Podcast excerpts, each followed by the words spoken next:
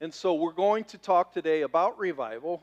Not only is chapter 7, 8, and 9 about the revival in Israel, after the wall was built, people are coming back, and there was a massive repentance in the land.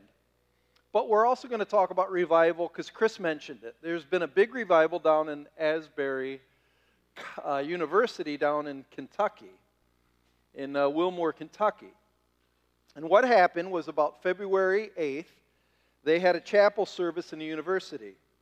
The uh, man who was speaking, it says, was given a sermon on the book of Romans, and it was not especially impressive, he said. And by the way, that train, you know what that train's always a sign of? The Lord's coming. The long black train. Get ready. Anyhow, so they were having a revival starting in February 8th in Asbury University. One person was watching online when it was beginning, and it was saying, really, it wasn't that impressive. It was rather boring. There's nothing to see but people praying together, singing rather quietly, or reading from the Bible.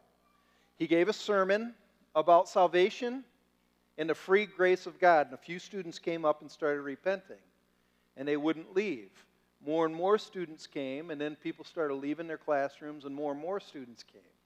They stayed all night, and it kept going all week and all night. And then colleges, local colleges, would bring their students, and this started February 8th and went 24 hours until the middle of last week when they said, you know, it's, it's, it's pretty clear that God wants this to end. They tried to, uh, a lot of people tried to hijack it with signs and wonders and loud shouting. And the administration said, no, this is for the Asbury students, and it's a time of reflection and quiet prayer.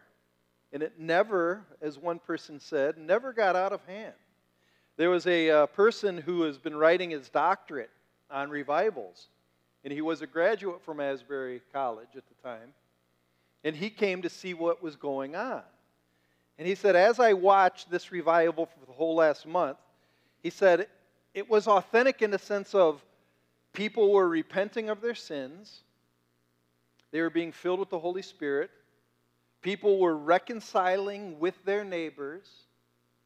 So that's usually a huge one of revivals, where you ask for forgiveness to somebody you've offended. And he said, actually, there was a new re- renewal and commitment to the Word of God.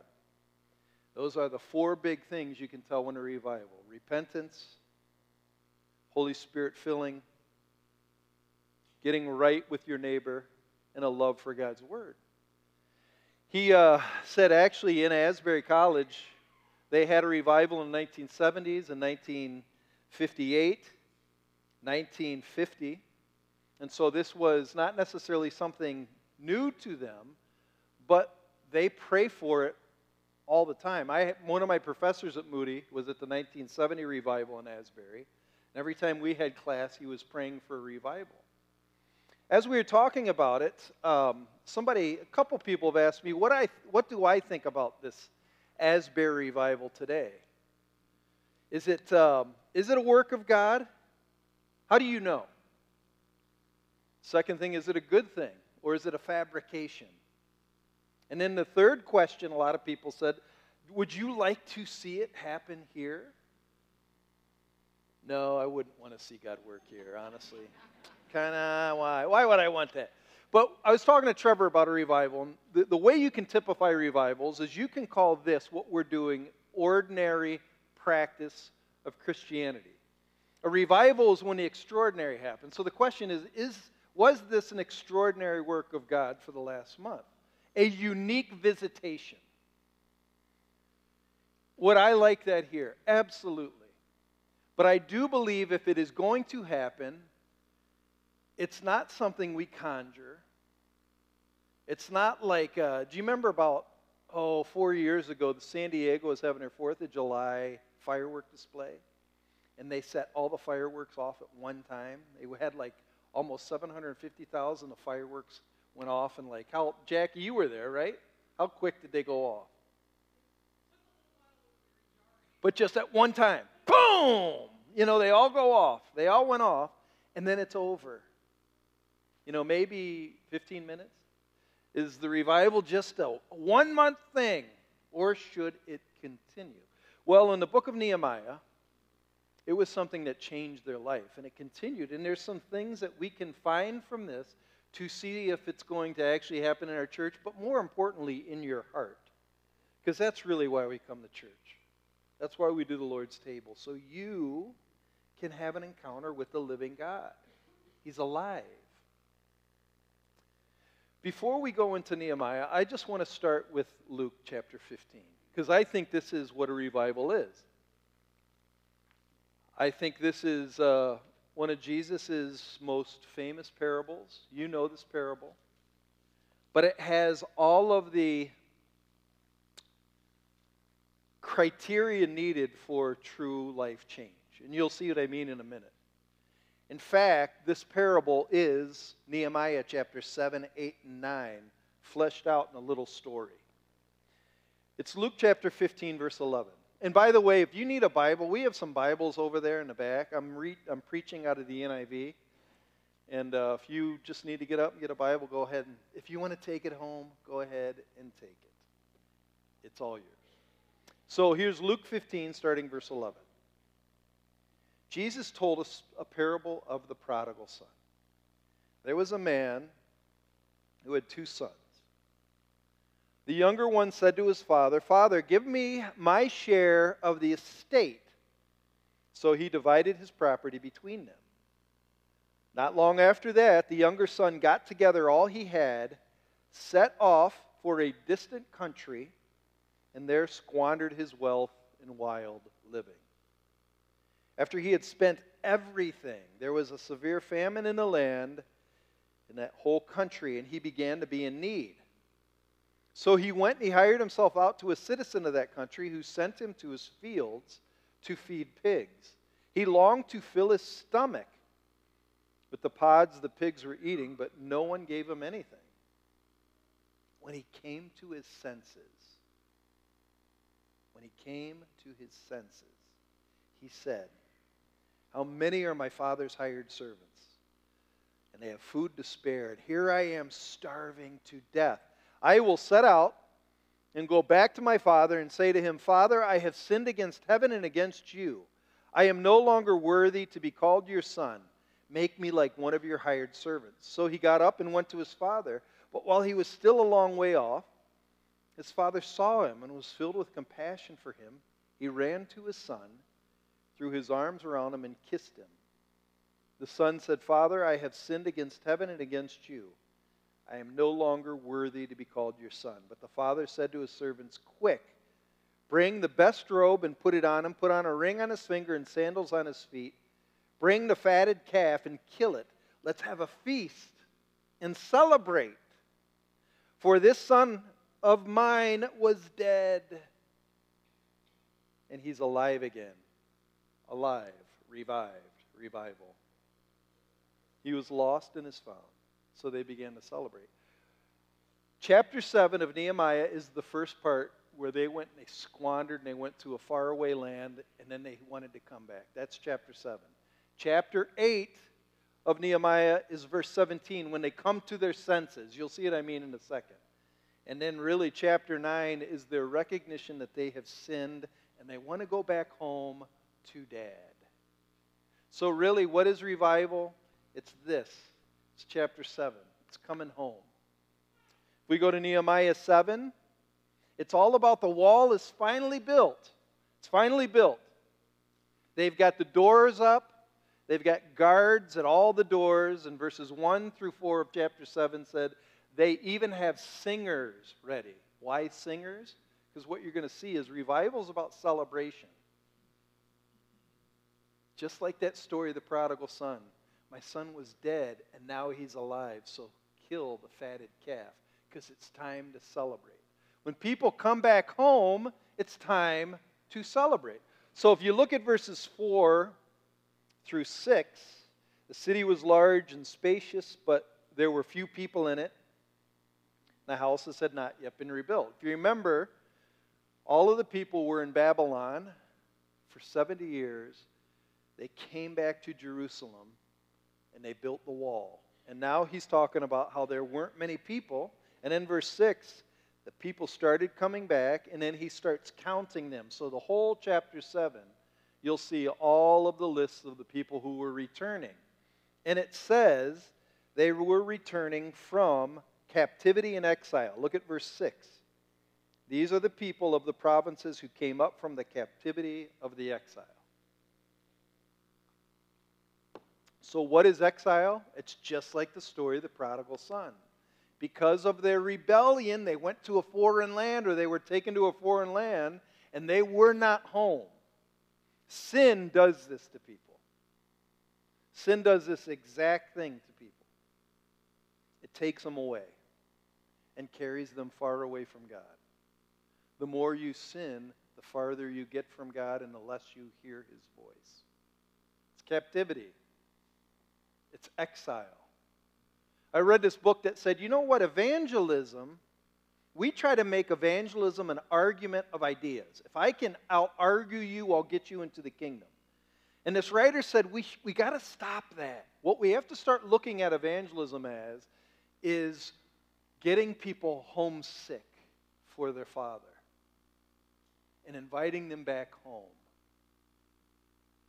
I was talking to a fellow pastor who was, they were bemoaning the cultural, what I would say, just corruption, chaos, especially when it comes to sexuality and transgenderism and all of this. And in a sense, it's kind of an experimentation period in our culture where people are running from what would be traditional morals of a mom and a dad and that you are your gender, and now we have unmoored ourselves or taken ourselves away, and now we're doing our own thing. And sexually, America is in exile to what God wants for people. And I was talking to him, and I said, We need to keep loving them, not condemning them, loving them, hoping they'll come back because there's going to be a point in time where our country is going to have a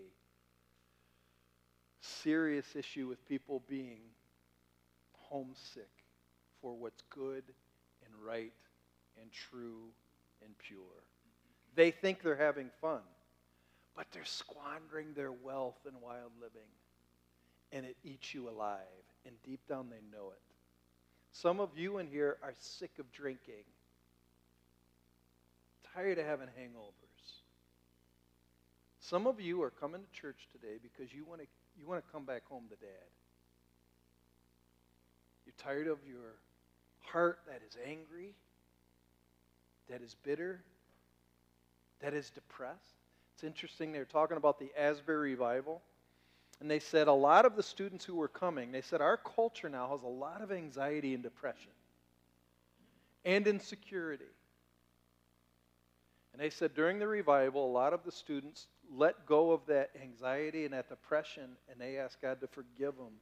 And they said they were set free. They're tired of being in exile.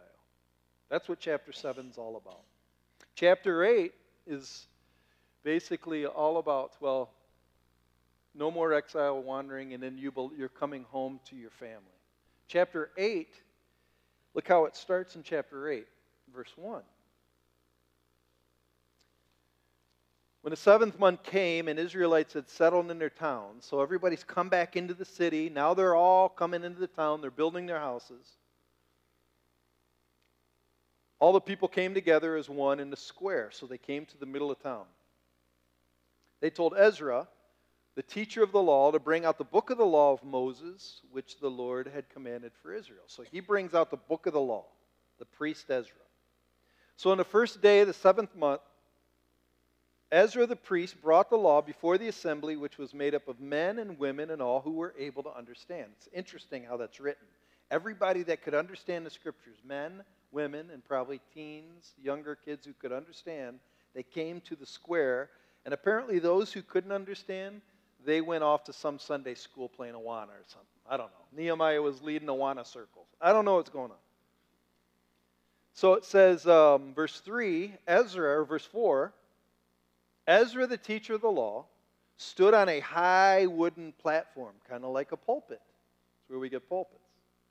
Built for the occasion Beside him on his right stood all of these, basically these priests that were helpers. I'm not going to read their names.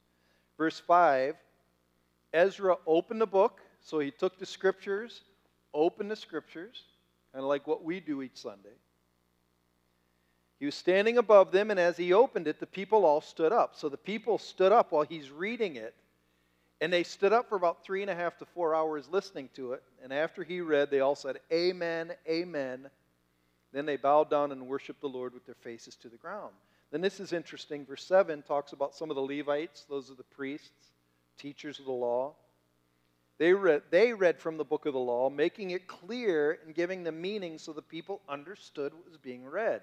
So then they broke up in little different groups, and the teachers helped them understand. So people could ask questions. What do you mean by that? What did, Dave, what did David mean by that? What did Moses mean by that? And then they answered all the questions. And that's why we come here, we try to make the Bible understandable. So in my preaching, I try to take high ideas and bring them down to where we live every day. That's my objective so you can understand this. And so, in a way, this is just like the parable of the prodigal son. He went off to a far country. He's like, I just want to be home. So he's homesick. And then he gets into his right mind. When you read the scriptures, they put you into a right mind. You start thinking again. That's why in Hebrews chapter 10, actually, it should be Romans 10 17. I always get that wrong. I always mix that up. It's Romans 10 17. Jerry, I do it for Jerry. Romans 10 17. Faith comes through hearing, and hearing through the word of God. When Ezra spoke the word of God, they started seeing again, and they were in their right mind. What is interesting is verse 10. Look at verse 10. Let's begin in verse 9. So they understood what was being read. Verse 9 says Then Nehemiah the governor, Ezra the priest, and the teacher of the law, and the Levites who were instructing the people said to them all, This day is holy to the Lord. Uh oh. Holy to the Lord. Have you ever been into a holy temple? You have to walk in, and you have to you know, do the sign of the cross. And you've got to genuflect. Got to be very careful to not smile, not, not have any, any kind of levity. Wait, let's keep reading. This day is holy to the Lord your God. Do not mourn or weep, for all the people have been weeping as they listen. Nehemiah said, Go and enjoy choice food and sweet drinks, and send some to those who have nothing. This day is holy to our Lord. Do not grieve, for the joy of the Lord is your strength. Why? Because the son was dead and he's alive. Revival is all about coming back to what God has intended for you. It's not a day to mourn, it's a day to rejoice.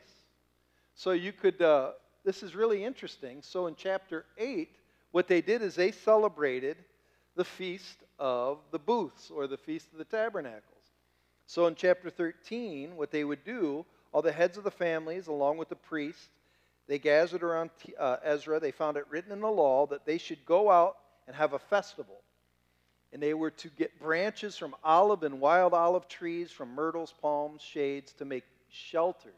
So they were to make tents, booths, and have a camp out for a week. And that is a festival which is to remind the people as they were in the wilderness, God was with them, camping with them, dwelling with them. So the reason we rejoice is because God is with us.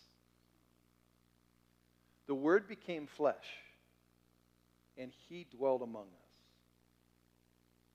Why is there joy? Because God wants to be with you. Revival is not about God beating you up, it's about God wanting to be with you. Second reason we rejoice is because we need to recognize He loves us in spite of who we are. Look at chapter 9. So, chapter 9, you're going to see it's really about renewal, it's about repentance. They're going to confess their sins. But watch what happens. So, on the 24th day of the same month, the Israelites gathered together, fasting and wearing sackcloth and putting dust on their heads. Those of the Israelites' descendants had separated themselves from all the foreigners because this is a family thing. This is about coming back home. This isn't about just having an experience, seeing cool things.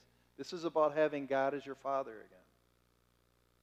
Those of the Israelites, uh, they separated. They stood in their places and confessed their sins and the sins of their ancestors. They stood where they were and read from the book of the law of the Lord their God for a quarter of the day and another quarter in confession and worshiping their God.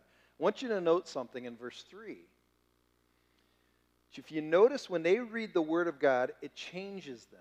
Before people are in exile, before people really are running from God, the Word of the, the, word of the Lord's okay. Like, you can memorize some verses, and it's encouraging after you come back from exile and you hear the word of the Lord, it's your life. It changes you. One of the ways you can tell if somebody has really come back to God is the word becomes real. The way you can tell somebody may still be running from God is the word's okay. I mean, I read it, but eh, it really looks really nice on Harlequin cards, you know especially if you get a really pretty psalm that makes you cry. But after you come back from exile, after you're done running from your sin, this becomes real. You need this. And that's what verse 3 is all about. They stood where they were, they read from the book of the law of the Lord their God for a quarter of the day, and they spent another quarter in confession. It changed them. And here's the reason why so look at verse 5. So the Levites said, Stand up and praise the Lord your God, who's from everlasting to everlasting. So they stood up. So they're going to pray. Here's their prayer. But you got to watch it because I want you to. So this is a devotional sermon, so I want you to think about this a second. I really think before you really are changed, you come to God expecting Him to give you things, almost demanding. After God reveals Himself to you, you will realize He has given you everything already, and it's you who need the change. Watch. Here's what they say Blessed be your glorious name, and may it be exalted above all blessings and praise. Verse 6, and I'm going to go pretty quick, so watch because this is really important. Verse 6 You alone are the Lord. You made the heavens, even the highest heavens, and all their story, starry hosts. You give life to everything. Verse 7 You are the Lord God who chose Abram. Verse 8 You found Abram's heart faithful, and you made a covenant with him. Verse 9 You saw the suffering of our ancestors in Egypt. You heard their cry. Verse 10 You sent signs and wonders against Pharaoh against his officials. Verse 11, you divided the sea. Verse 12, by day you led them with the pillar of cloud, by night. Verse 13, you came down from Mount Sinai. You spoke with them. Verse 14, you made known to them your holy Sabbath. Verse 15, in their hunger you gave them bread. You told them to go and take possession of land. And then verse 16, so you hear, you did this, you did this, you did this in verse 16. But our ancestors were arrogant and they did not obey the command. When you get it, when you start to really get it, you realize everything you have the air you're breathing right now, the heart that's beating, the lunch you're going to eat this afternoon, the kid that's in your house that you love, the boyfriend or girlfriend or the wife or the husband, God did all that. And we just keep expecting and expecting more, and we're never happy.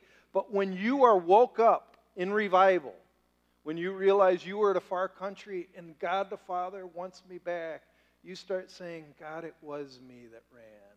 I'm so sorry. Why is there joy? Because He keeps loving me in spite of my rebellion. So here you have, so verse 16, they were arrogant. Verse 17, they refuse to listen. And then watch what happens. But you're forgiving. Verse 18, You didn't desert them. Verse 19. Because of your great compassion, you didn't abandon them. Verse 20. You gave them your good spirit. Verse 20. You did not withhold your manna. This is after they were rebellious. He's an incredibly giving God. I was thinking through this and I was just jotting some notes. Why should joy be the byproduct of revival? Why shouldn't revival be a time that we're, you know, miserable, broken by our sin? Because repentance is not about being caught, it's about returning home. A homesick wanderer is welcome back to, to home. Joy comes from understanding not only is there escape from the, eating with the pigs and the condemnation, not only is there escape, but the God who delivered me wants me. That's what changed me, I got to tell you. I'd say for 23 years, I saw religion as an angry old man in heaven who wanted to pound me with his fist. Rightfully so. I mean, I sinned like crazy. But then I started reading the Bible and I saw Jesus. I saw Jesus. Jesus is the exact representation of the Father. And Jesus said, Come unto me, all you who are weary. Weary of what? Sinning and heavy laden. Heavy laden with what? Guilt and shame. Come unto me, all you who are weary and heavy laden, and I'll give you rest. And then later on, they rejected him some more, and he goes, Oh, Jerusalem, Jerusalem, how often I long to gather you together as a hen gathers its chicks, but you would not. And from reading that, I saw the heart of God. God doesn't want to pound me, God wants to restore me. I mean, you can read that chapter 9 later, but you just won't believe how time and time and time and time again God gave and waited and gave more and waited and forgave. And Israel rebelled. True repentance recognizes and acknowledges mercy. It's really not about us being filthy, it's about God waiting. Revi- revival's a renewal of sight. I see not my sin, I see my rebellion. Big difference. I see that really I was the one who ran. I no longer see God's law, but I see his heart. That's what revival is all about. It's about repentance and renewal. And so, what we're doing is we're going to invite you to the table. The table includes his bread. So here's what this is. Okay, so this is, this is broken bread. This represents your punishment for your sin. It represents God sending Jesus to be punished for you. This is the cross. It's the cross. Then we have the cup.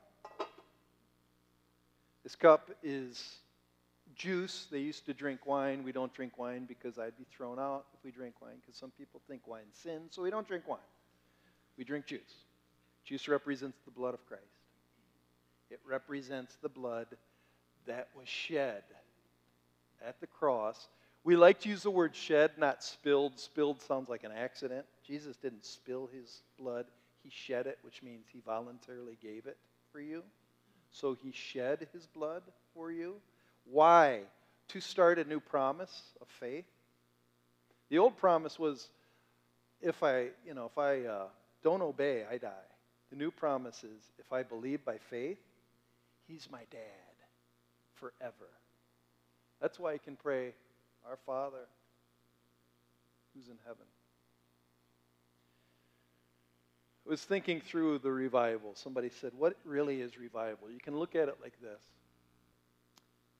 When God sends revival in your heart, we're church, but when God sends revival, the first thing before revival happens, life is like, tre- I'm just trudging. I'm trudging through mud. I'm just trying. so tired, tired of my life. God, can you just rescue me? Then he comes. The fire happens. It could be a month, could be a couple years. For me, it was two hours on Highway 44 in Ohio when God opened my eyes, and all of a sudden I'm in my right mind. After He visits you with this extraordinary visitation, you no longer trudge, you climb. You want to, you get to. Before the fire came, oh, I have to. No. I now get to. My life's different. Some of you are trudging, like trudging. This is inviting you to stop trudging. Hand it over and let God take over. This is also a renewal that I want to keep climbing. He gave me everything, so He deserves everything because He's a good, good